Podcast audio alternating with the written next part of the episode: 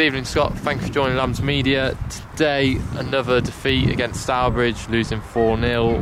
What are your thoughts?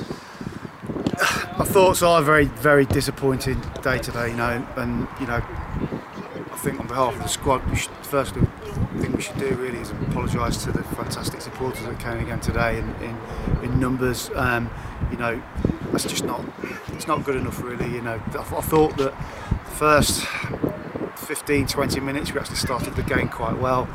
Um, but then you know we, we, we could see the goal and it almost seems like it takes the life out of us. And you know it's got to change it's got to change. It can't continue in that manner.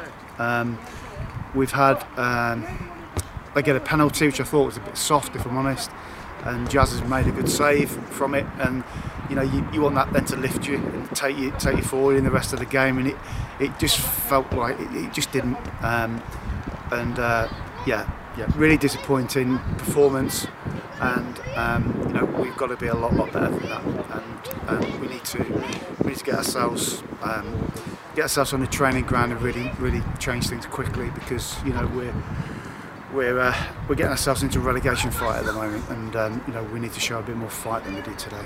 I want to touch on we had two good training sessions in the week, and then obviously we built we were trying to build on that positivity moving into today's game again we'll have another two training sessions. Can we see again trying to build on from the two sessions?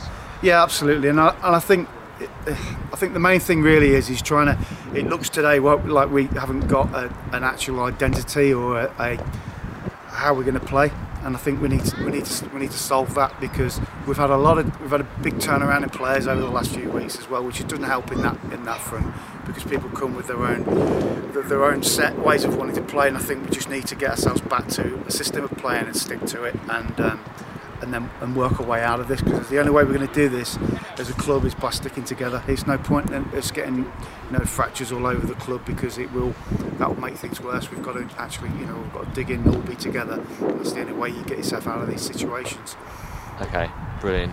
I know it's difficult for everyone uh, management, players, supporters, everyone at the club, but we keep going. Alvechurch next week, yeah. um, and we'll catch up with you again soon. Brilliant, thank you. Thank you. Cheers.